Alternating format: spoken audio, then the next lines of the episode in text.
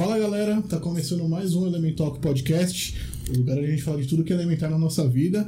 Hoje eu e o Ruivo a gente vai bater uma ideia com o Leandro Prior, né? Leandro Prior, ou Prior, né? Que é policial militar, cara, vai ser um papo muito bom. Uh, ele é policial militar, anotei aqui para não me perder, ativista pelos direitos humanos, pelos direitos L G B T Q I A mais, e por um novo modelo de segurança pública, estudante de direito também, é, coordenador nacional de segurança pública da Rede Gay do Brasil e coordenador estadual adjunto do Movimento Policiais Antifascismo. Então, cara, vai ser bem interessante e espero que vocês gostem. Antes de começar a nossa entrevista, confere lá sempre, gente, nas nossas redes sociais. Tem lá o nosso parceiro Freak Barbers. Pode ir lá na rede deles, confere os produtos dele. Tem cerveja, café, roupa. Ele está produzindo também uma nova linha de produtos para cabelo. E está atendendo em domicílio aí para... para você não se contagiar pelo Covid. Confere as redes também da nossa produtora, noventa e seis milímetros, tá? Que tá sempre fazendo nosso, nosso podcast muito mais bonito. E não esquece de seguir as nossas redes, de deixar o seu like, de se inscrever no nosso canal, ativa o sininho lá, mano. Comenta o que você acha, se você concorda com as opiniões que a gente tá deixando aqui, se você discorda, deixa seu comentário aí, que ajuda os nossos, o, o nosso programa a crescer e a gente trazer mais conteúdo de qualidade para vocês. Sempre de forma independente aí. Estamos na luta e você exatamente. É nosso parceiro nisso. Exatamente. Vamos, vem com a gente, dá o like e vamos embora para a entrevista com o Leandro Prior. E é nóis.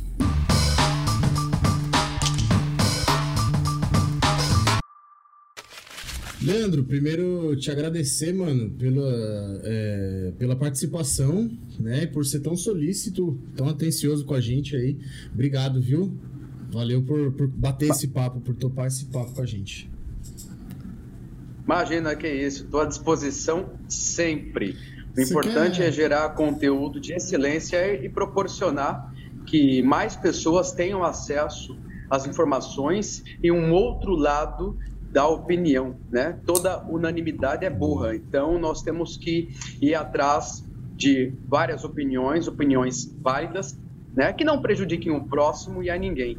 E então proporcionar um, um debate, um diálogo entre todos, todas e todes, e extrair frutos disso. Isso é maravilhoso, é mais do que ensinar, é produzir conhecimento. Boa. Concordo, concordo plenamente, cara. É, você quer se apresentar, falar um pouco da, da sua história, da sua jornada? Da sua trajetória, inclusive dentro da polícia, né? Acho que seria legal pra gente ouvir. É, conhecer. Como você começou, maravilha. Se interessou. Pra todos, todas e todos que ainda não me conhecem, estão aqui nesse momento no podcast e nesse canal. Eu sou o Leandro Prior, policial militar, atualmente atuando como ativista L G B T Q I A mais, ativista pelos direitos humanos e por um novo modelo de segurança pública. O coordenador nacional da pasta de segurança pública da Rede Q do Brasil e coordenador estadual adjunto do Movimento Policiais Antifascismo aqui em São Paulo. Cara, é, eu queria te fazer uma, começar com uma pergunta, é, já para a gente refletir algumas questões aí.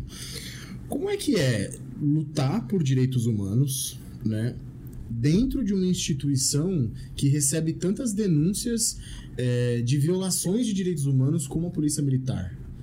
Inclusive, eu não sei, acho que a impressão geral assim, que as pessoas têm quando pensam em polícia...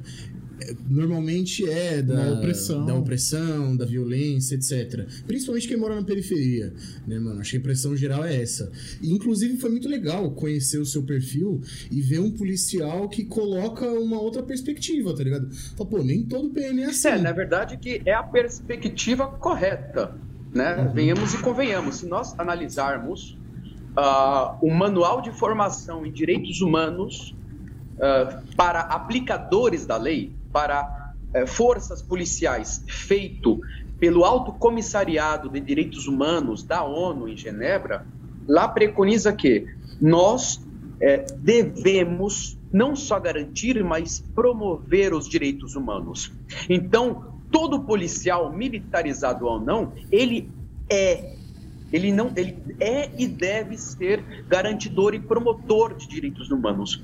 Não a pessoa, o indivíduo, o cidadão, que é, a, a, ali naquele momento, no papel de Estado ou não, vai promover a ruptura dos direitos humanos ou a ruptura com a democracia, entende? Então, assim, eu sigo exatamente aquilo que a instituição prega no seu manual de direitos humanos, exatamente aquilo que espera o manual de formação de direitos humanos para aplicadores da lei. O aplicador da lei, ele, é, ele deveria, né? Ele deveria ser o fiel da balança para garantir os direitos humanos. Só que não existe uma identidade das forças policiais com os direitos humanos, né? Que, visto como direito dos manos. O policial militar, o policial civil, qualquer que seja o policial, ele tem que compreender, em primeiro lugar, que os direitos humanos é para humanos. E que o bandido, mesmo que ele tenha cometido o seu erro, ele não é um E T, né? Ele não nasceu em Marte, Plutão, Saturno, ele nasceu na Terra, ele é um ser humano. E ele também goza da prerrogativa de direitos, como a da dignidade da pessoa humana. Você, quando pega um E T e prender um elevado e espera que o sistema de administração penitenciário ele consiga é, reformar essa pessoa, que consiga resgatar essa pessoa. Só que não é o que acontece, não tem psicólogo, não tem psiquiatra, não tem a, a parte mais humana com essas pessoas. Então, veja bem, o, o policial ele fica tão revoltado que o próprio sistema não recupera e deveria recuperar e acaba formando delinquentes mais graduados e especializados, ele acaba se vendo no papel e no direito de ser justiceiro, coisa que não preconiza. Ele, ninguém, nenhum policial é pago para ser justiceiro. Super-herói é Superman, ou Mulher Maravilha, que seja. É, eu... Eu entendo o que você está falando, mas, assim, realmente é inevitável é, essa discussão, porque... Aconte- isso, isso é inevitável que acontece que de, de, de policiais, né? Se colocar nesse papel de super-herói, de justiceiro. Tanto é que eu, eu conheço um P M, assim, não, não digo que é meu amigo, porque realmente não o considero, mas assim, de futebol, a gente jogava futebol junto e tal, e... Cara, era a pessoa mais escrota que eu já conheci nessa vida, assim. Então, assim, o lance do policial escroto que você deu o exemplo do seu amigo é justamente que, assim, nenhuma instituição ou corporação torna a pessoa escrota. Ela já é escrota e adentra as fileiras, entende? Ninguém vai lá e embute na cabeça da pessoa que ela tem que ser violenta e dar tapa na cara de alguém. Ela já é violenta e preconceituosa e ganha um uniforme e uma arma. Dentro, mas assim, dentro da, da, da formação do policial, é, como é que é a questão dos direitos humanos? Porque a impressão que a gente tem quando a gente vê certas cenas, não só em São Paulo, né? Acho que é algo comum no Brasil. Eu ontem estava vendo um vídeo de um... de um policial militar, eu não, não sei o estado que era, é, que foi abordar um cidadão que parou, numa, parou o carro numa vaga de idosos e, cara, foi uma abordagem super violenta. O cara tava com a filha no carro e tiraram ele num mata-leão, enfim. Como é que é na formação? Então, nós temos que analisar primeiro a questão dos direitos humanos. O quesito que você disse que é super importante, que é o da educação, a formação. Depois temos... outro tipo de questão emocional sobre as tropas, né? Sobre esses servidores públicos da segurança pública e a falta de assistência, né? De psiquiátrica, porque essa pessoa ela sai de giro. Então vamos lá, é, a formação ela não é adequada num todo. Por que a formação ela não é adequada? Porque a formação ela vem é, justamente embutindo na cabeça da pessoa, do indivíduo, que tem um inimigo a ser combatido, que é típico do militarismo. Você tem um inimigo e esse inimigo tem que ser combatido. Só que veja bem, o Estado não diz quem é esse inimigo e nem nunca vai dizer. Ora, veja bem, se alguém diz que eu tenho que combater algo e me contrata, então eu sou o herói. Eu não vou combater a mim mesmo, a eu mesmo, eu não vou combater aquilo que soa como eu. Então, veja bem, não existe uma identidade com a periferia. Se nós analisarmos que setenta por cento da população brasileira sobrevive com um salário mínimo e que um soldado raso, ele ganha três mil e quinhentos reais, até as relações de consumo, o que ele consome, onde consome, não é o mesmo da maioria da população brasileira, porque ele acaba se elevando, saindo das suas origens e acaba tendo relações em outros ciclos sociais, que não a periferia. Então, ele sempre vai ver o outro como inimigo, né? Veja bem, existe um estereótipo em torno dos policiais que é patente, machismo, que expolam no processo civil e o corte padrão, né? Então, veja, se você, e sem tatuagens. Agora, se você vai à periferia e quando vai abordar, sempre tem o lance de abordar o feio. Aborda lá o feinho, mas o que seria o feinho? É o mal vestido? É aquele que não tem condições de ter uma roupa legal? É aquele que tem várias tatuagens, sabe? Então, não existe essa identidade. Então, você acaba justamente abordando, né, e procurando o inimigo, aquilo que soa como inimigo, aquilo que não soa como eu, ou que comunga das mesmas ideias, ou participa dos mesmos... Isso é um erro na formação de policiais, apesar de ter uma imensidão, né, pesada de horas-aulas de direitos humanos, porque não adianta você ensinar direitos humanos para quem não acredita e tem identidade com os direitos humanos e não quer ser garantidor e promotor de direitos humanos. É a mesma coisa de você dar um cursinho para um cara que é extremamente violento com a sua mulher, falando de violência doméstica. Você precisa desconstruir essa pessoa. E desconstruir demanda tempo, demanda empatia, produção de neurotransmissores, serotonina, dopamina, oxitocina. Demanda terapia, né? Mas... é que eu estou falando de desconstruir racistas, eu estou falando de desconstruir machistas, homofóbicos, transfóbicos, demanda terapia. Mas assim, você tem quando... que fazer terapia com toda a tropa. Quando, quando... Então veja, uma coisa é você passar um curso para um cara que não é desconstruído e não acredita naquilo. Ele vai absorver e vai cagar. Aí você pega o, o outro quesito, que é o estado emocional. Nós temos nas instituições policiais o maior índice de suicídio. A partir do momento que eu tenho o maior índice de suicídio, eu tenho um número maior ainda matematicamente, os senhores sabem, de pessoas com transtornos mentais. É, é para probabilidade estatística. Então, o que acontece? Eu tenho um número imenso de suicídios, um número e mais ainda, né, de transtornos, e essas pessoas armadas. Aí você me fala de, uma, de uma, situa uma situação só na rua, de briga de trânsito, e nas abordagens? Diárias, vinte e quatro horas, sete dias na semana. Entende? Mas o que eu queria colocar também é assim, é, a instituição, como você disse, ela tem uma, uma quantidade grande de horas-aulas a respeito dos direitos humanos. E aí você falou que não adianta ensinar, né, para um cara que já não acredita. Mas, por exemplo... Só ensinar. Sim, mas, por exemplo, quando eu entro numa empresa, pensando em termos práticos, e por mais que eu veja coisas erradas, às vezes, numa empresa, eu sei que existe uma cobrança para que tal coisa seja cumprida ou seja feita. Até que ponto a, a instituição ou o governo do estado, eles cobram o respeito aos direitos humanos para que esses caras se sintam inibidos? Fala, porra, mano, por mais que eu discorde dessa questão dos direitos humanos, eu sou forçado a respeitar pela instituição. Existe, assim, uma fiscalização? Não, posso falar, é. eu posso falar num cenário assim, a nível nacional, né?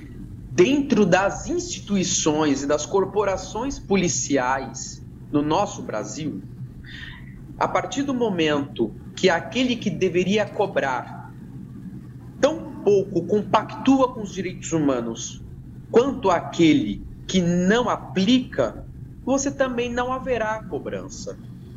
Você compreende que para que eu tenha eu tenha uma pessoa aplicando, eu tenho que ter uma pessoa cobrando. Se eu não tenho intrinsecamente uma identidade de garantia e promoção de direitos humanos por parte daqueles que deveriam cobrar, logo aqueles que deveriam aplicar não aplicam. É exatamente o que acontece. Eu acredito que eu tenha respondido a então, pergunta. É, eu, eu consigo entender que falta vontade. Essa repressão aí não é muito que, bem, bem feita. Aqueles que deveriam cobrar, cobrassem, uhum. como a, a promoção e a garantia, né, dos direitos humanos, nós não teríamos um número absurdo a nível Brasil de denúncias junto às ouvidorias e corregedorias. Temos que lembrar que nós, no, no Brasil, temos o maior índice de, de mortes e de violência contra promotores e garantidores de direitos humanos, contra ativistas de direitos humanos. Uhum. Eu estava pensando aqui enquanto você falava e, e eu vi que é meio que um reflexo da sociedade, né? Tipo, é, não, é, não é tão eficiente a gente ficar martelando nessa questão dos direitos humanos para os policiais, por exemplo, sendo que é algo que eles já carregam com eles, esse preconceito e todo esse julgamento. E realmente é algo que está na nossa sociedade e não é só os policiais, em todo lugar. Tipo, o pessoal vê um mendigo e... Exatamente. Porque acha... Entendeu? É, no Brasil não se valoriza os direitos Esse humanos. Esse é o lance, professor. É complicado. Já vem. Porque, de, assim, de a, a primeira coisa que aconteceu nesse país, quando pisaram nele, foi uma missa. Aí a gente tem raízes fundamentalistas, católicas, aí depois vem os protestantes. Então, assim, é que nem falam pra mim, nossa, mas a polícia é homofóbica. Assim, amado, qualquer emprego que você for procurar em qualquer empresa, a estrutura vai ser racista, né? A estrutura vai ser machista, a estrutura vai ser homofóbica. Só e as a... mulheres vão ganhar menos, menos pretos vão ser contratados, e viado é motivo de chacota, brincadeira. E a gente então, assim, se assusta é, como bastante. Eu falei, a, a polícia ela não abre concurso em Marte, ela uhum. abre concurso no Brasil e contrata brasileiro, né? É, e aí, e aí é um reflexo da sociedade, né? Só que a gente fica muito mais chocado porque a polícia tem uma, um, uma, uma força é, que o cargo lhe, propor, lhe proporciona, né? Que já é tem maior e é, é mais violento e isso assusta a gente. Mas a gente vê violência em escalas menores todo dia, né? E aí eu queria entrar numa questão que, tipo... É, a sociedade é assim, a gente sabe, a gente concorda. A polícia assusta porque eles têm é, o meio para isso. E aí a questão de armar a população seria a barbárie, né?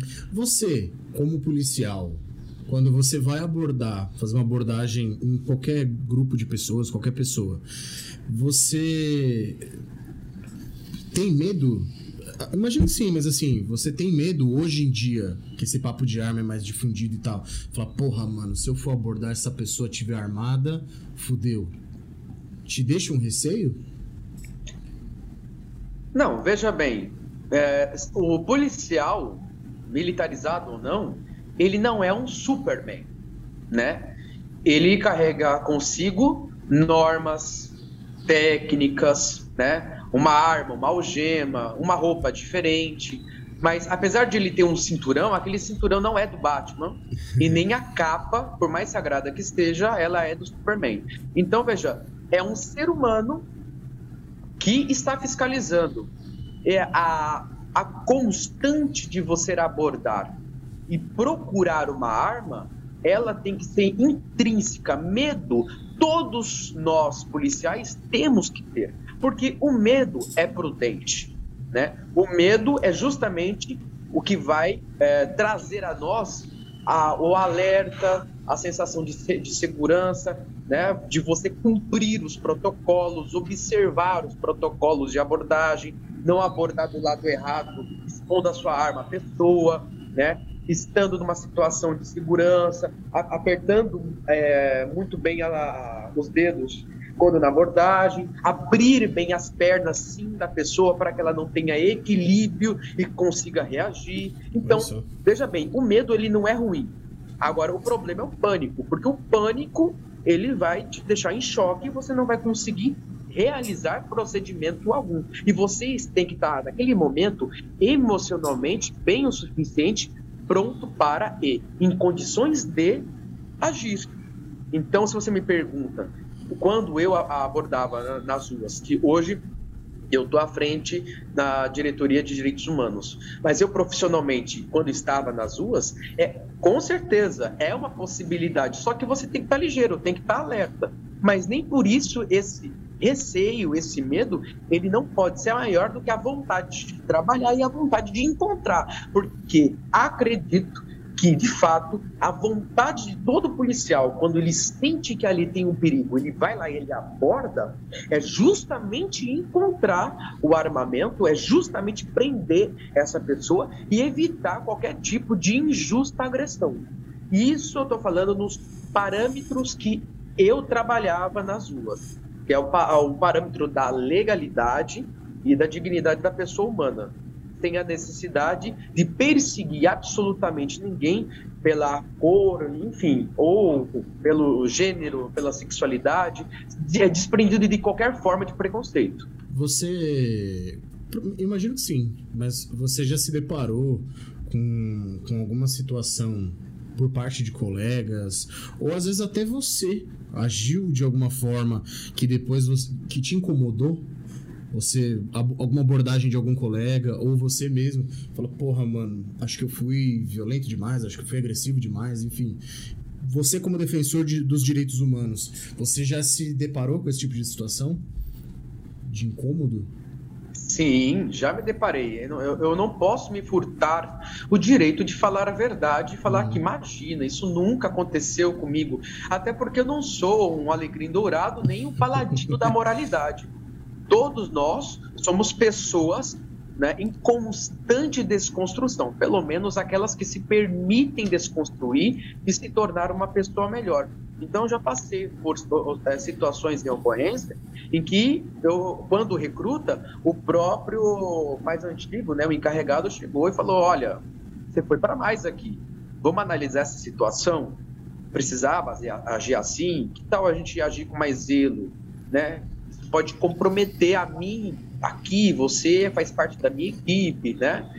E, então, eu e você aqui. Então, tem situações que a gente, cada abordagem, a gente se reúne, enquanto a próxima abordagem não vem, e a gente fica questionando uns aos outros. Ó, oh, isso aqui eu não gostei. Olha, isso aqui foi para mais. Olha, isso aqui foi para menos. Olha, aqui você pecou na segurança. Aqui você deveria ter agido. Então, essa crítica, depois de cada ocorrência, quando há tempo, né, há sempre a discussão. Quando não tem tempo, a gente guarda no silêncio. Quando se reúne no final de serviço, lava toda a roupa suja.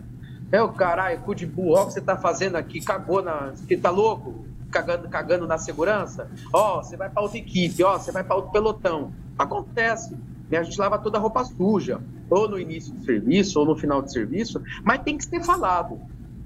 Tem que ser falado, porque o objetivo é aprimorar, é garantir a equipe, da, a segurança da equipe, a lograr êxito em todas as ocorrências, para minimizar, né, os erros, porque um erro de um policial é um erro fatal, assim como de um médico. A partir do momento que nós estamos lidando com vidas e a liberdade do próximo é algo inestimável, né? É, fala para uma pessoa que foi injustamente presa por dez anos, ela ter perdido esses dez anos, dos vinte ao trinta, ou fala para uma mãe que perdeu um filho, né? O, o tão quão é inestimável, é inestimável. Tanto para quem ficou vivo e perdeu a liberdade, ou tanto para quem perdeu a vida. Então, um erro, ele acaba se tornando quase que irreparável. Quase. Então, é sempre necessário, é como se fosse a, um toró de parpite, né? O brainstorm. É sempre necessário juntar todo mundo e, e ter essa conversa, porque é uma conversa sadia. É, uma coisa que, a gente, que, eu, que eu gosto de perguntar... Na, na última entrevista a gente falou com, com um colega meu que é grafiteiro e eu perguntei sobre a, a mudança dos nossos políticos, como isso afetava e tal, e eu quero fazer a mesma pergunta para você, é, a mudança do governador, cada mandato, como que, o que que isso interfere no trabalho de vocês, se tem algum novo, novo norte, uma nova conduta, coisas só um, assim. Só um adendo à pergunta. Acho que nesse caso, aqui em São Paulo é meio difícil, né? Porque a gente tem o mesmo partido no poder desde noventa e quatro, se eu não me engano. Lei do engano. É? É mesmo? Pode mudar o partido, mas muda a postura da pessoa. Entendeu? Quando a pessoa ela é equilibrada, ela tem dosimetria, ela pode ser firme, né? Existe um tipo de policiamento às ruas. Quando a pessoa ela é reacionária, ela é a, tem uma estética genocida, né? Eugenista, ela coloca a, roda na rua. Vamos colocar assim, brincando, mas sem direcionar a instituição. Então, assim, ou quando você fala como Whitson, né, tem que mirar na cabecinha, cabecinha e atirar. Não, esse não é o papel da polícia militar ou das polícias. Mirar na cabecinha e atirar. É claro que ele falou dentro de um contexto onde existem pessoas com fuzil, marginais. Ali existem várias facções, existe uma guerra intensa no Rio de Janeiro, diferente de cada estado, né? Não, não dá para descontextualizar o que ele disse, apesar do que ele ter é, dito é errado, ponto. Então, se você tem um governador que ele, dentro da postura dele, ele fala que a partir desse dia, a partir do dia primeiro de janeiro, a polícia ela vai sair para matar, você vai ter uma polícia mais folgada, afrouxada e empoderada nas palavras de uma liderança política, que acaba trazendo garantias que não existem juridicamente, e você vai acabar, sim, apertando o gatilho e proporcionando um número de aumento.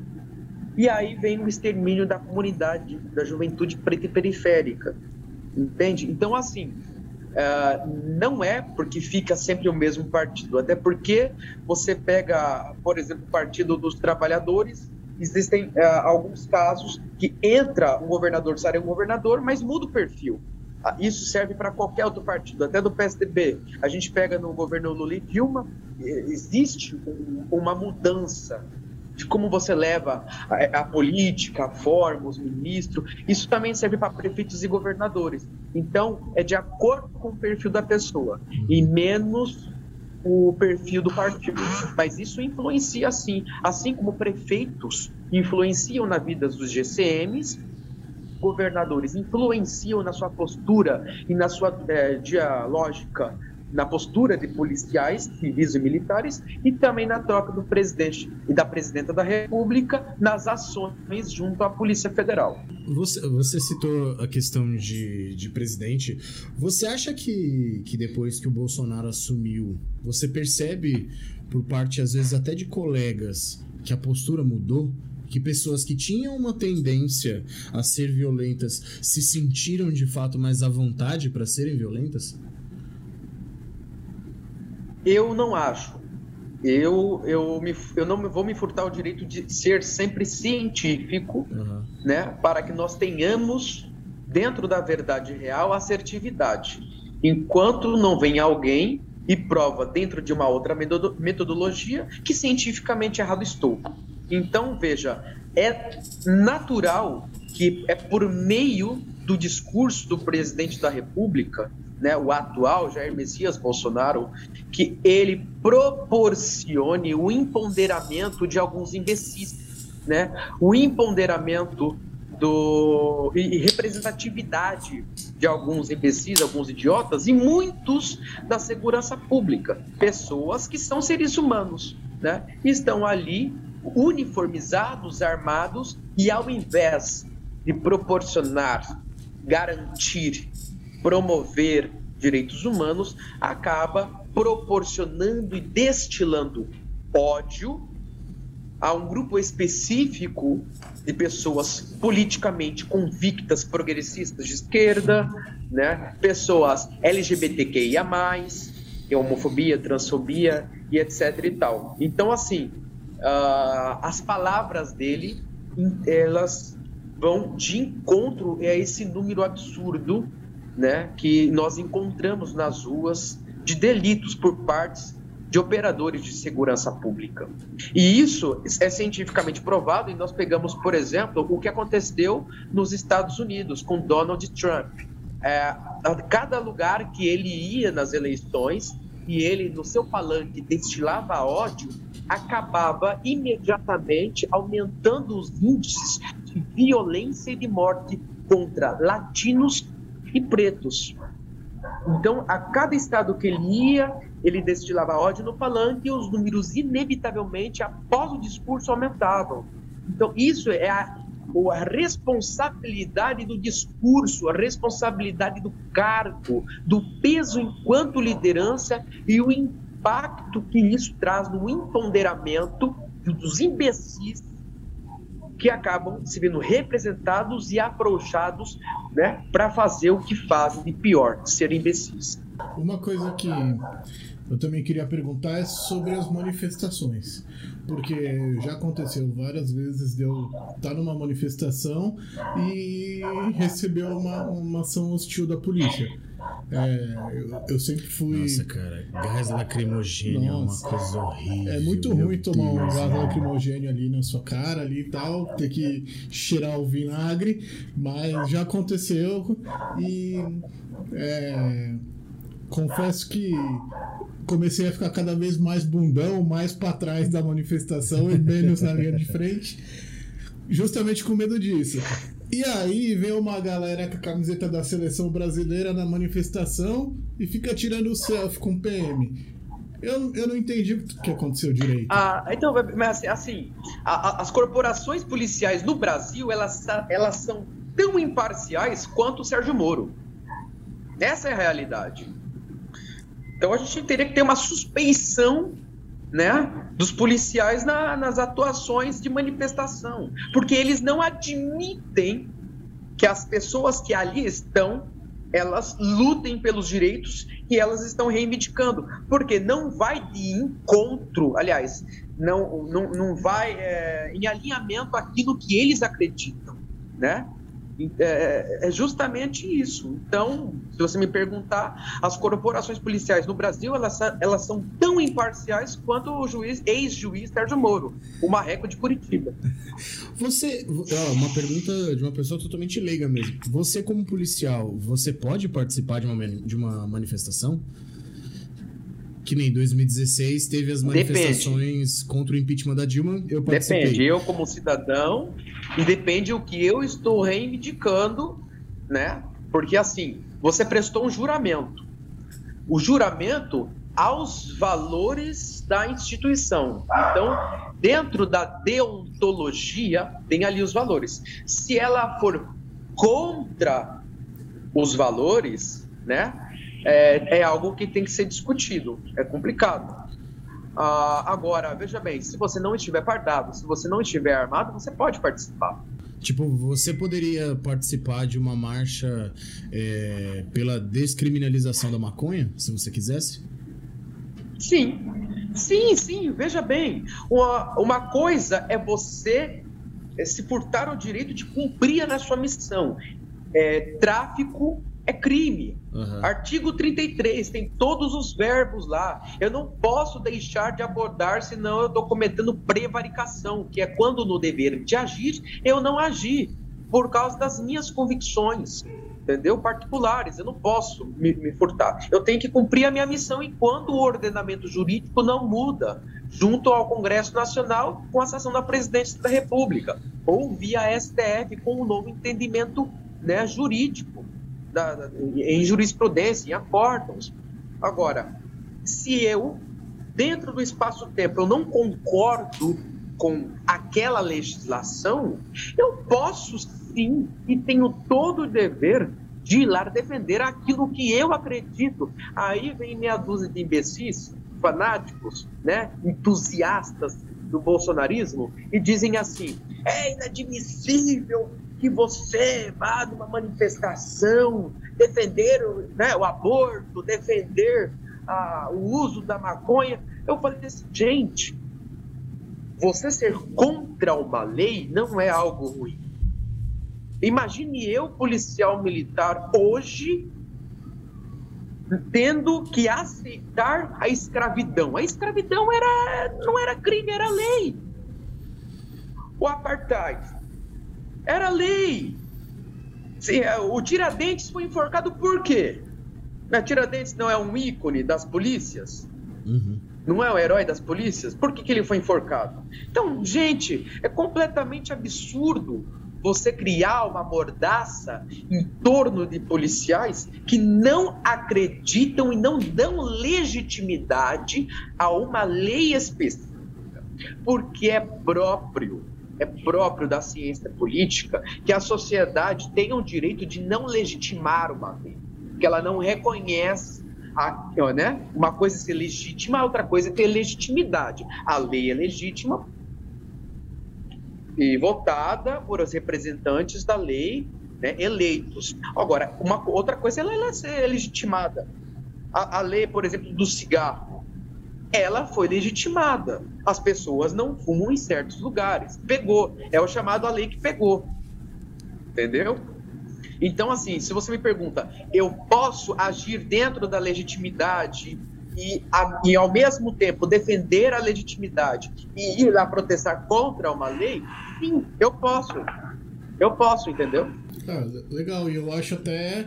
Eu, eu fico muito feliz que você se posicione dessa forma, porque antes desse papo, eu realmente tinha... Não, não, eu não posso admitir, por exemplo, era... veja bem, você pergunta assim, é, você é a favor ou contra de despejo de pessoas, de reintegração de posse durante a pandemia, no auge da pandemia? Não, eu não concordo, é inadmissível, é burro, é cruel... Você ter um governante que não tenha sensibilidade para olhar pelos menos afortunados num momento de pandemia. Eu estou falando de mulheres, de crianças, de adolescentes, de gente que não tem um pão para comer. Um pão para comer. E não tem um teto, que vai ficar na chuva. É desumano, entendeu? Então, assim, enquanto o poder público ele não procura meios, subsidia meios, subterfúgios para que ele possa...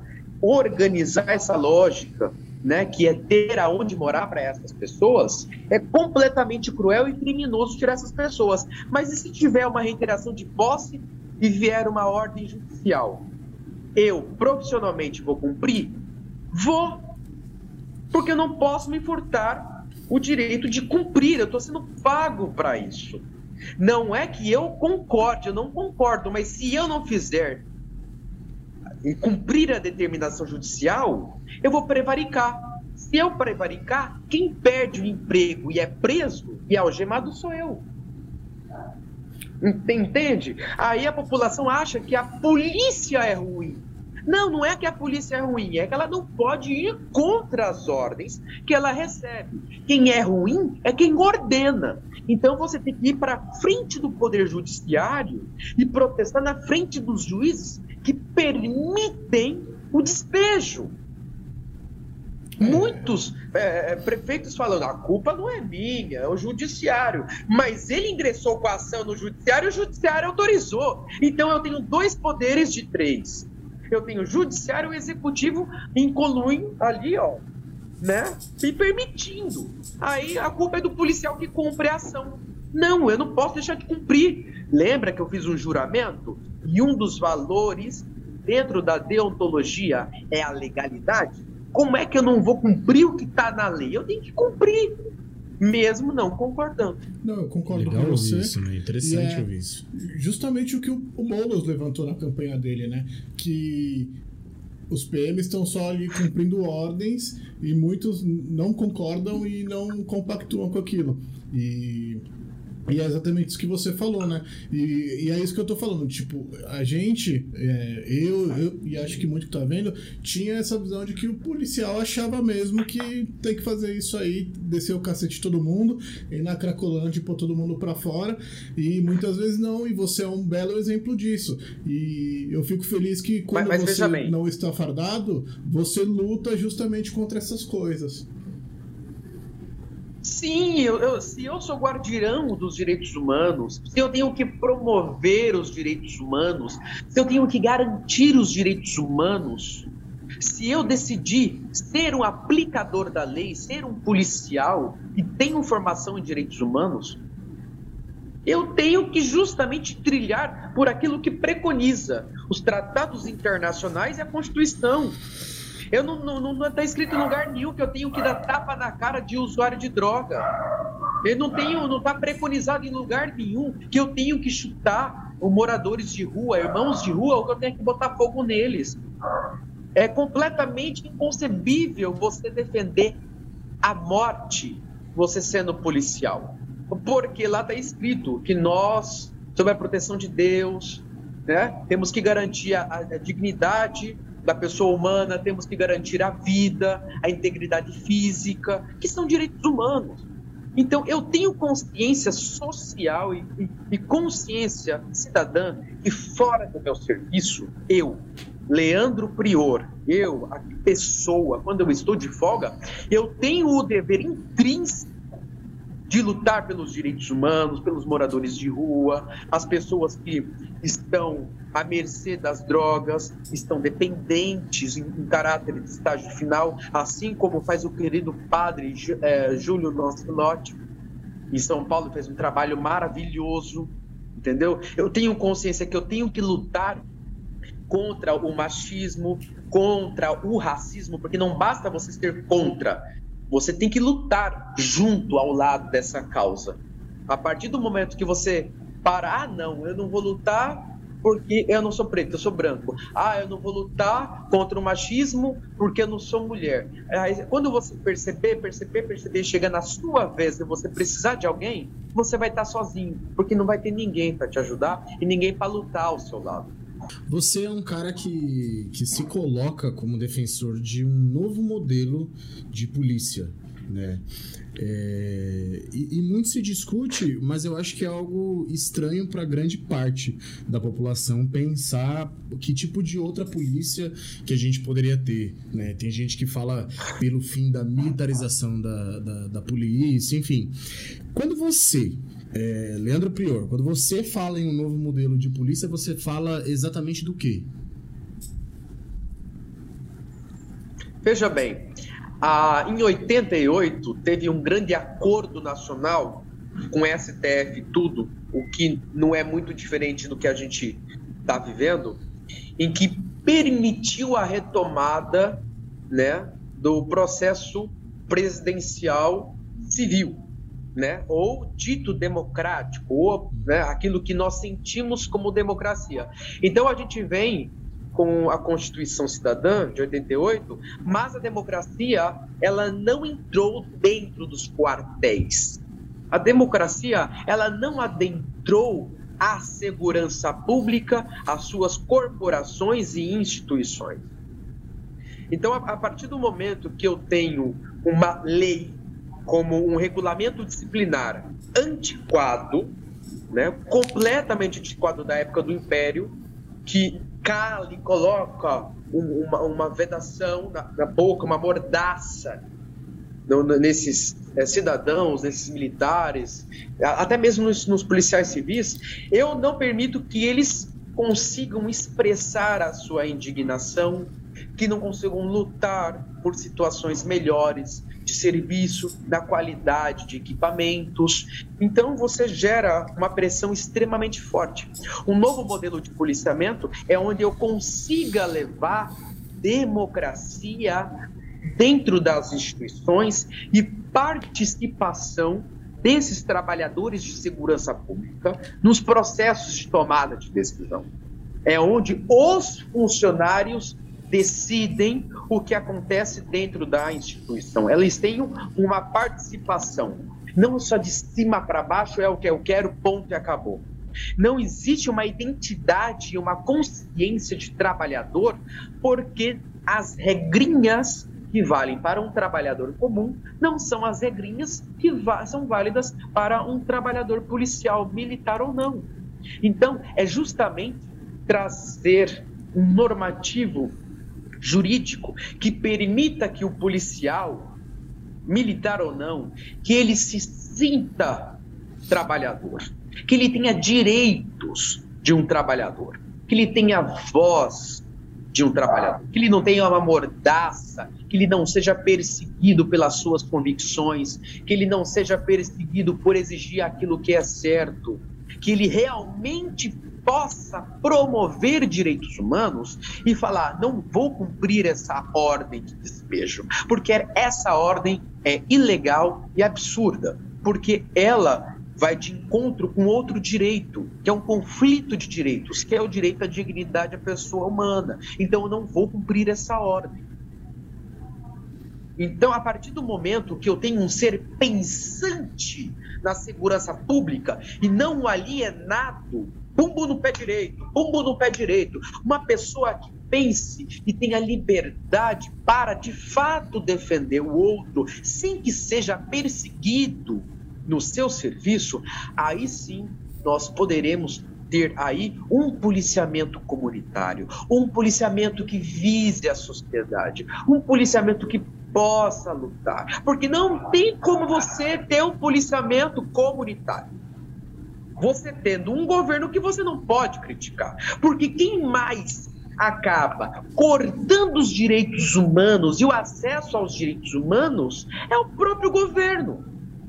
Quem não leva educação à periferia, quem não leva cultura, oportunidades de emprego e acaba marginalizando aqueles que não têm a oportunidade, esporte, lazer, saúde, cultura, é o próprio governo. Então, como que você vai ter um promotor de direitos humanos que não pode abrir a boca? Como você vai ter um promotor de direitos humanos e garantir direitos humanos, você não pode criticar, você vai ser preso, exonerado, se você falar contra o seu governo, que na verdade não é falar mal. Não é falar contra, é falar a verdade. É ter compromisso com a verdade. De que pessoas não têm saúde, pessoas não têm educação, pessoas não têm emprego. Você entende? Então, é, fica no mundo das ideias e da utopia que... Você pega lá o Manual de Formação de Direitos Humanos. Ai, que bonitinho, o policial tem que ser promotor e garantidor. Mas o próprio Estado não permite que ele seja. Porque cala e pune se ele realmente for promotor de direitos humanos e garantidor como eu sou.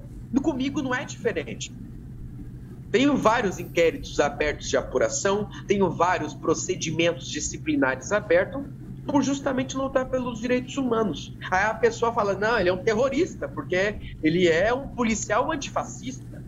Não, mas você é policial ou você é militante? Não pode ser policial militante. Todo policial deveria e deve ser militante, todo, se você é garantidor e promotor de direitos humanos. Então, a polícia, o modelo de policiamento que eu tenho é aquele que você transforma o policial em ser humano. Em ser humano, você tem que transformar em ser humano, proporcionar direitos de trabalhador e voz, e que ele não seja perseguido, e que ele possa dizer e cobrar. Isso está errado. A partir do momento que ele se comportar como um trabalhador e ter voz como um trabalhador, ele tem identidade, assim como toda a população tem essa identidade de ser trabalhador e vai e faz uma greve, por exemplo. Só que existe o lance de, de ter armado, que não pode ter motim. Então, eu acredito que policiais possam exigir seus direitos, por exemplo, que é legítimo, desde que não seja armado. Por quê? Porque aí vira revolta, você vai ter um grupo armado reivindicando. Isso é perigosíssimo, não pode, isso não é democrático, isso fica coercitivo, entendeu? Então, eu, eu acredito num futuro, num modelo de policiamento, onde nós tenhamos policiais que eles possam reivindicar direitos, que eles não sejam perseguidos por reivindicar direitos, entendeu? Que eles possam defender a democracia. Se nós pegarmos em sessenta e quatro, a quantidade de militares que foram mortos, mortos, mais de cinco mil e seiscentos, desde general, brigadeiro, almirante, soldado, cabo, sargento, capitão, que foram perseguidos por defender a democracia. Entende? Então, veja bem, não é comum da nossa história que nós tenhamos corpos, corporações policiais com o direito de falar e defender o que é certo. Via de regra, quem defende o que é certo é perseguido, humilhado, exonerado e morto. É isso que acontece se nós analisarmos a história do nosso país. Esse seu tipo de posicionamento, imagino que ele deva gerar é, muitas críticas dentro, da, dentro da, da própria corporação e muita gente genera estorcido. Você citou uma coisa que eu já queria te perguntar. Você teme pela sua vida por se posicionar dessa forma? Com toda certeza. Aquele que não teme pela sua própria vida, ele deve ter algum problema muito sério, né? Deve ter uma psicopatia e não gerar empatia por si mesmo. Ele está precisando aí tomar uma questão. Sertralina, uma fluoxetina, para garantir a produção de né, serotonina, dopamina e oxitocina. Eu mas, tenho muito amor à minha vida. Mas, mas nem por isso vou, situação. novamente aqui, usar essa expressão, eu não me furto o direito de lutar por aquilo que eu acredito. Tem, é claro, algumas lutas que não vale a pena, né? A melhor batalha é a, a, a batalha não lutada, ou a luta não batalhada, melhor dizendo. Mas, dependendo se valer a pena, tem algumas que eu faço questão de travar. Eu digo porque eu vejo nas suas redes sociais, por exemplo, que você sofre ataques pesados, né? Hoje, por exemplo... Você viu a última agora? Da, da minha fanpage? A Xuxa? Não foi a da Xuxa? Envolvendo a questão também, da Xuxa. Também. Eu vi, que, eu vi um cara, por exemplo... Teve uma outra, que acha um outro absurdo. Policial que fala, meu, você tá com a foto fardado, tira essa foto fardado, farda, para de né? falar de política. Aí eu fui lá no perfil do cara, tá fardado. Aí eu pesquisei um pouquinho mais, apareceu ele fardado, dizendo Bolsonaro, presidente. Pô, você tá usando a sua farda e não quer que eu use a minha? Então, mas eu não estou entendendo. Eu vejo ah, gente falando enfim, que você, a hipocrisia. Você suja, você desonra a sua farda porque você é um defensor de bandido. Como que você recebe esse tipo de coisa, cara? Ah, eu recebo demais, é o que mais tem. Eu não me importo, porque todos nós temos o direito de falar ressalvada, né, as respectivas responsabilidades pelo que se fala, né? Então, assim, se o outro acredita que eu defendo bandido, fala que eu defendo bandido, vai lá, fica à vontade, eu não me importo, eu não defendo bandido, eu defendo seres humanos, eu defendo um Estado que proporcione àquele que eu prendo, um Estado que consiga olhar para aquele ser humano e proporcionar para ele ciência, psicólogos, psiquiatras, que consiga recuperar aquele ser humano, porque ele não vai ficar para sempre na porcaria, na porra da penitenciária. Uma hora ele vai ter que sair. E eu não quero que ele saia pior, eu quero que ele saia melhor. E com oportunidades. Oportunidades para que ele não seja mais marginalizado do que ele vai ser. Oportunidades para que ele tenha de fato uma nova vida e não tenha que acessar os subterfúgios que ele tinha antes, que é justamente a vida da criminalidade. Eu acredito na recuperação desse ser humano. O que não dá é para você ser um hipócrita babaca num país extremamente religioso que acredita, ó glória, que a palavra de Deus salva o indivíduo e transforma, mas o sistema penitenciário não pode, com ciência, transformar o indivíduo e recuperar. Quem que ganha com isso? Eu te pergunto, quem que ganha com um sistema que não recupera? Alguém ganha, irmão. Alguém ganha e ganha muito. Então, a cada policial que estiver ouvindo, deixa de ser babaca, deixa de ser trouxa, para, pensa. Você está servindo quem? Que Estado você está servindo? Porque você está julgando gelo, irmão. Você não tem que lutar para ser justiceiro e matar, e matar, matar. Você tem que lutar por um governo que proporcione a recuperação do indivíduo e a sua reinserção com oportunidade para que você não tenha que lidar com ele de novo e não se sinta enxugando o gelo. É essa a polícia que eu quero no meu Brasil. A polícia que tem a voz para lutar contra um governo que não proporciona a devida reforma e atenção àqueles que hoje estão marginalizados e estão jogados numa cela como lixo. Eles são seres humanos. Erraram. Erraram e cometeram um crime, mas são seres humanos. Eles ainda merecem a dignidade de uma segunda chance, porque não adianta não dar o acesso à segunda chance. Eles vão sair. E vão sair pior. Porra! É. Tô falando grego, caralho, sabe? Às vezes a gente tem que usar umas expressões, eu entendo nesse aspecto o Ciro Gomes, porque é de uma indignação tão grande que às vezes a gente é tratado como louco. Ah, olha como ele é esquentado, olha como ele é nervoso. É porque a indignação fica à flor da pele, é grande, é muita. Não é possível que você não tenha um pingo de brio. Sabe o que é brio? Brio. Brio. Amor ao povo, amor ao próximo. Sabe, ali tem um ser humano também. Então, se você acha que eu defendo bandido, tá bom. Então, ok, eu defendo bandido. Se bandido é ser humano e eu defendo o ser humano, eu defendo ele também.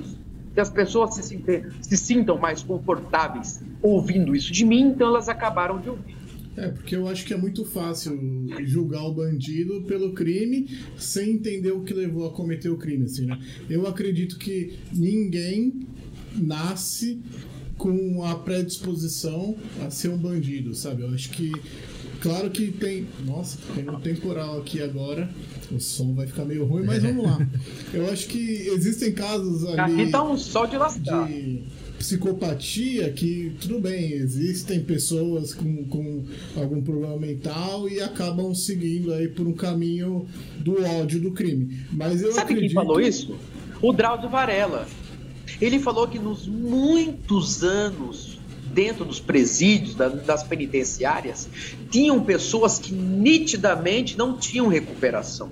E eu concordo, porque dentro da ciência, do processo, né, do método científico, você dando remédios, né, o processo medicamentoso, você proporcionando terapia, desmamando dos remédios, você analisando o comportamento da pessoa.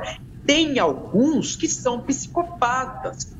Então, inevitavelmente, nós sim teríamos que ter no nosso ordenamento jurídico brasileiro o que? A prisão perpétua, porque se eu reconheço que tem casos que são irrecuperáveis, eu não posso permitir que esse indivíduo continue a sociedade livre, cometendo crimes. Agora, isso são, não é regra, isso é exceção. Sim. Exceção. Nós temos exemplos de diversos países que tiveram excelentes recuperações em massa e até desativaram o presídio. É, eu, ia, eu ia te fazer uma pergunta, eu vou até mudar o foco, eu ia te perguntar uma coisa, vou, vou perguntar já já, porque você comentou uma coisa que eu acho que é... cabe uma discussão bem legal. Você falou da questão da prisão perpétua, né? Você acha que a prisão perpétua, ela não é pior do que a pena de morte? Porque, assim, a prisão perpétua... Não. Ela não, eu, eu particularmente uma, não. Ela coloca uma pessoa encarcerada num, numa condição de sofrimento, porque o cárcere, ele gera... Acredito que gera sofrimento pro resto da vida, e ela, é, gera, ela gera um custo para a sociedade por muito mais tempo. Não é pior a prisão perpétua do que a pena de morte? Sim, sim, mas a, a gente tem que realocar algumas lógicas e algumas situações, porque nós não vamos resolver os nossos problemas só resolvendo parte deles. Então vamos lá, você diz primeiro, é melhor a pena de morte ou a prisão perpétua? Eu tenho que contextualizar a minha afirmação para que ela não seja compreendida errada por aqueles que vão ouvir e assistir. Então, assim, não sou a favor da pena de morte, porque a única certeza da vida é a morte. Morte Morrer todos nós vamos. Todos nós já estamos sentenciados à morte.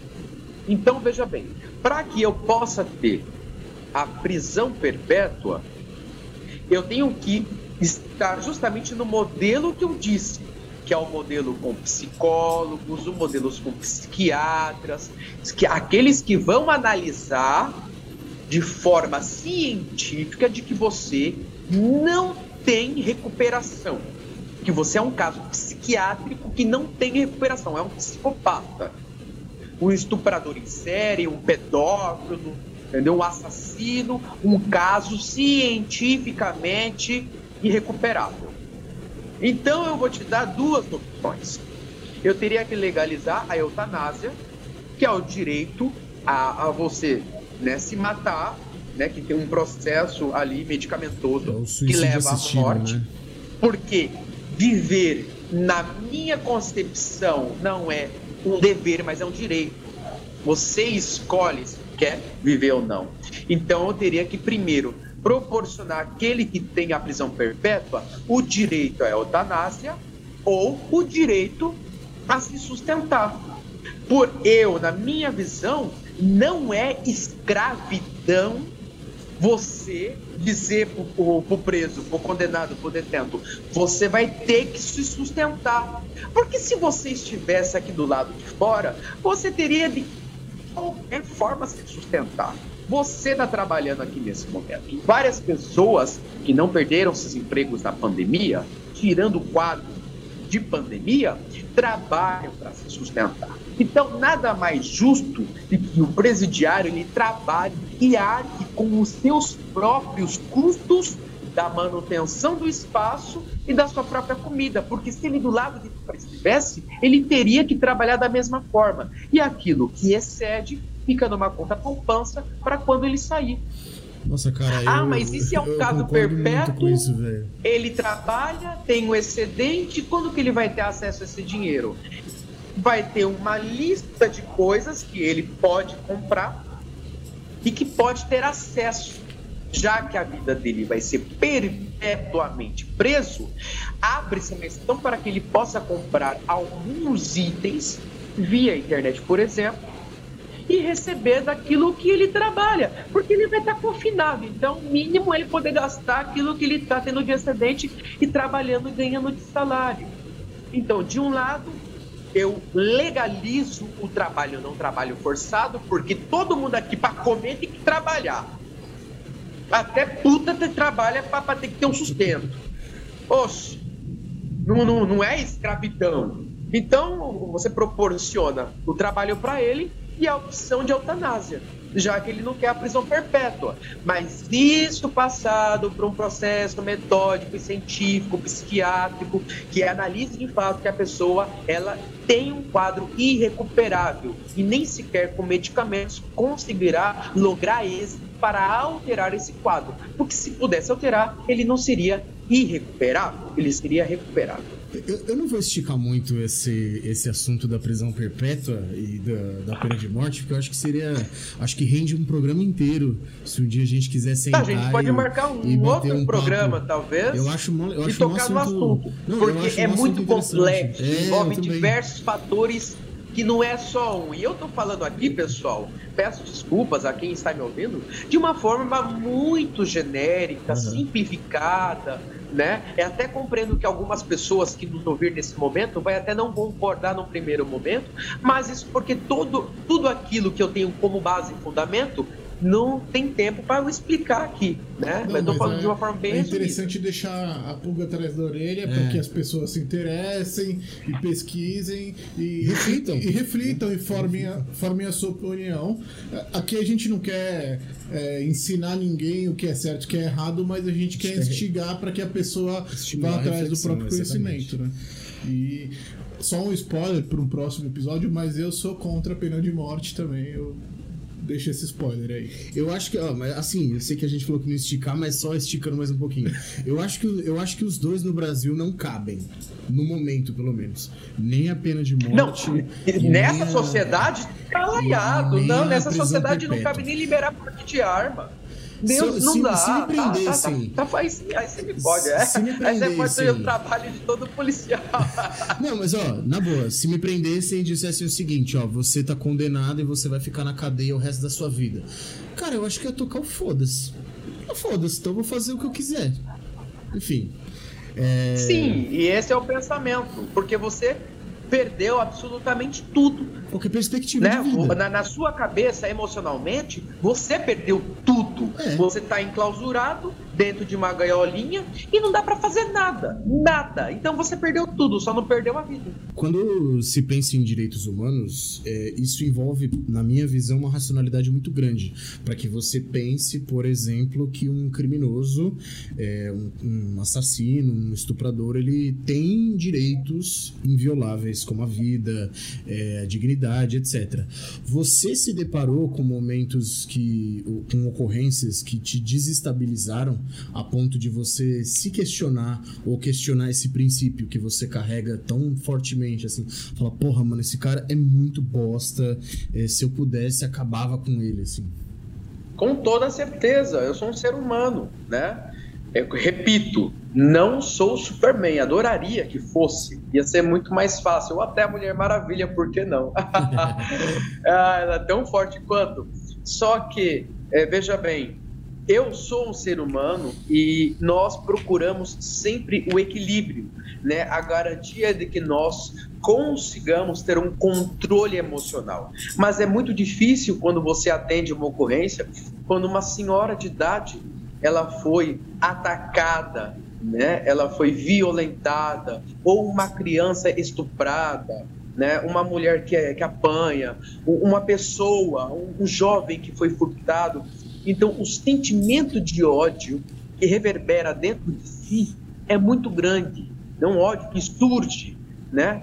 Mas nós temos que ter imparcialidade. E não é fácil você ter imparcialidade. E mais do que imparcialidade, ter controle emocional para não fazer parte da ocorrência, porque você está ali para resolver. Né? Você está para levar a, resol... a resolução, a, desculpe, o resultado, né?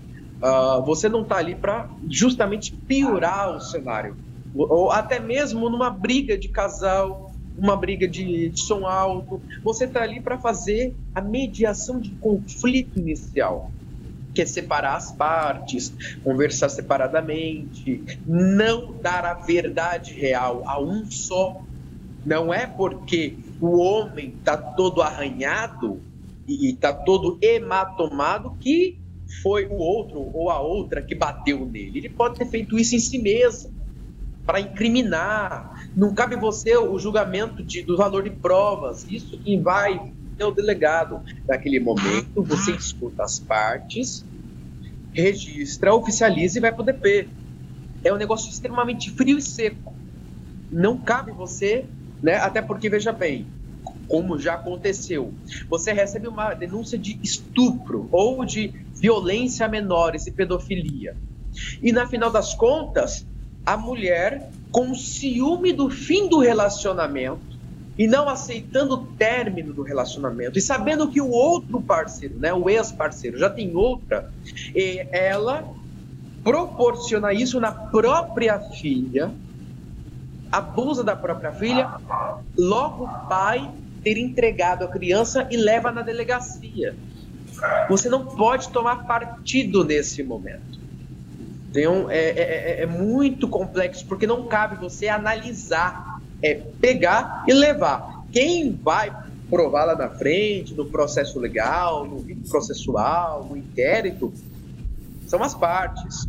O delegado vai analisar, o chefe de administrador vai analisar, o juiz vai analisar, o policial militar não. É o policial ali, naquele momento, ele está ali para atender uma ocorrência e levar uma resolução mínima inicial, mas não final, ao ponto de ser um juiz.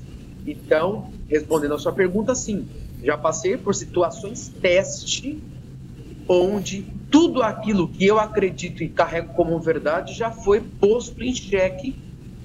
Aí eu tive que olhar pro companheiro ali naquele momento, ó, vou fumar um cigarro ali, vou ter que, né, voltar pro meu eu, vou me acalmar, que tá errado, não posso ser parcial, eu tenho que ser imparcial, não posso deixar aquilo impactar, né, na minha vida, aquilo infeccionar, aquilo é, me mudar, né, aquilo não pode impactar-me de forma alguma, tem que ser imparcial e não é fácil. É, eu acho que realmente assim, é, a gente tem que realmente é, tomar nossas ações de forma racional. É, a, a emoção às vezes faz parte e eu acho que ela tem que, ela tem que existir ali para para motivar a gente, né? Como um combustível para a gente lutar por aquilo que a gente acredita. Mas não tomar as decisões de forma racional, é, sempre tomar de forma racional para não acabar com, com essa imparcialidade, porque a gente viu aí, né? O, o Sérgio Moro acabou de cair por, por terra por causa disso, né? Então, acho que em todas as instâncias é, de ordem, né, de manter a sociedade andando nos trilhos, é, a razão é muito mais importante que a emoção. Parafraseando a, a Gabriela Prioli, que falei meio enrolado, não é? Ela, Gabriela Prioli. É difícil, é difícil falar, né? Mas, assim, eu, eu, eu discordo de algumas coisas dela, mas eu, eu acho que é importante esse lado é, racional na, na, le, na legislação. Senão a gente ia viver na selva, né? É isso. É, eu acho que... Está, por hoje está bom, porque a gente está aqui no meio de um dilúvio. Inclusive eu quero pedir desculpa aí pela qualidade desse vídeo, vai ter porque o som mais, não deve estar tá muito bom, é. Mas eu queria agradecer, Leandro, muito obrigado pelo papo, porque eu, eu, eu pessoalmente tinha muitos preconceitos aí que, que foram derrubados. Eu, eu achava mesmo, eu confesso, eu achava que os P M eram tudo uns bando de arrogante que a, se achava acima da lei, é. E que todos eles tinham uma conduta de má fé porque eles queriam e não por ordens superiores e é, todo um contexto achei... político e tal. Isso foi um despertar pra mim. Não, eu também. Leandro, obrigado pela participação, cara. Porque... Lembrando que nós temos Isso. dois cenários, né? Uhum. Existe O, o, o, o, eu tô tentando procurar aqui não um adjetivo que não, não seja, porque assim, a gente tem que se policiar, não pode falar filho da puta que é machista, não pode falar arrombado que é homofóbico, é, é um processo de construção. Então assim, o, o calhorda, né, o imbecil, tem uns que agem de fato porque são arrogantes mesmo, e tem outros que é, vem a ordem de baixo pra, de, né, de cima para baixo, e é isso. Então assim, temos que entender que atrás do fardamento tem um ser humano. Não. É só isso. É só não generalizar, né? É. Cara, muito obrigado pelo papo. Obrigado por, por ter se exposto dessa forma. Eu acho que todo mundo que topa conversar com a gente se expõe um pouco, mas você, como um policial militar, eu acho que se expõe mais ainda, né? Eu espero que a gente não te prejudique, né? Você falou que já tem uns inquéritos aí. Espero que a gente não arrume mais alguns pra vocês, tá? Pra, pra você. Bem que é... chegue nada pra gente também. é... E, cara, queria dizer também que... Não se preocupe, até porque porque eu não venho aqui enquanto trabalhador da segurança pública. Eu venho aqui como coordenador do Movimento Policiais Antifascismo, uhum. né? E trazer um, um cenário genérico da nossa população brasileira. Então, Isso. não se preocupe. Espero, que, é, espero também que você, cara, se sinta à vontade para conversar com a gente quando você quiser. O Elementalk tá aí de portas abertas. Quando você achar que tem algum tema que, pô, você quer falar, você quer um espaço para falar, a gente tá aí também. E, e, e quando a gente tiver alguns temas legais... Demorou, eu tô à total disposição. No que diz respeito à parte de L G B T Q I A mais, direitos humanos, é, foi um assunto e que também segurança pública, pode contar comigo. E a gente pretende retomar. A gente, a gente quer falar também. Então é isso. Cara, muito obrigado, velho. Muito obrigado, de coração. Pessoal, curta as nossas páginas e a do Leandro também. Vai lá conhecer na tela. o Leandro, cara. Vai o Leandro, lá conhecer o Instagram curte. dele, o Facebook dele.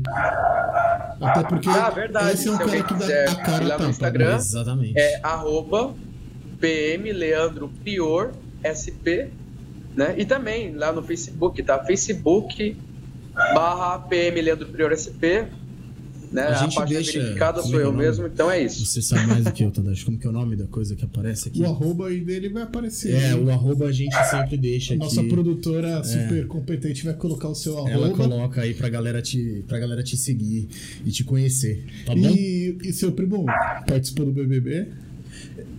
É mesmo, né? Você tem um parente que participou do B B B aí. É um parente distante, né? Brincadeira, ele não é parente bem, do bem, bem do, distante. Do eu fiz votação contra, eu não, não eu, eu fiz pra tirar ele, ué. É isso, gente. Curtam o vídeo, quem tá vendo no YouTube, se inscreva no nosso canal, deixa o like, vai conhecer o Leandro, tá? Vai conhecer o trabalho dele. É sempre bom a gente ter esse outro lado da polícia, né? Desmistificar, desconstruir algumas impressões que a gente tem, e ele é um belo exemplo disso, é uma pessoa que, que vai te fazer repensar o que, que é a polícia. Valeu, até Valeu. a próxima. Até o próximo episódio. Até mais.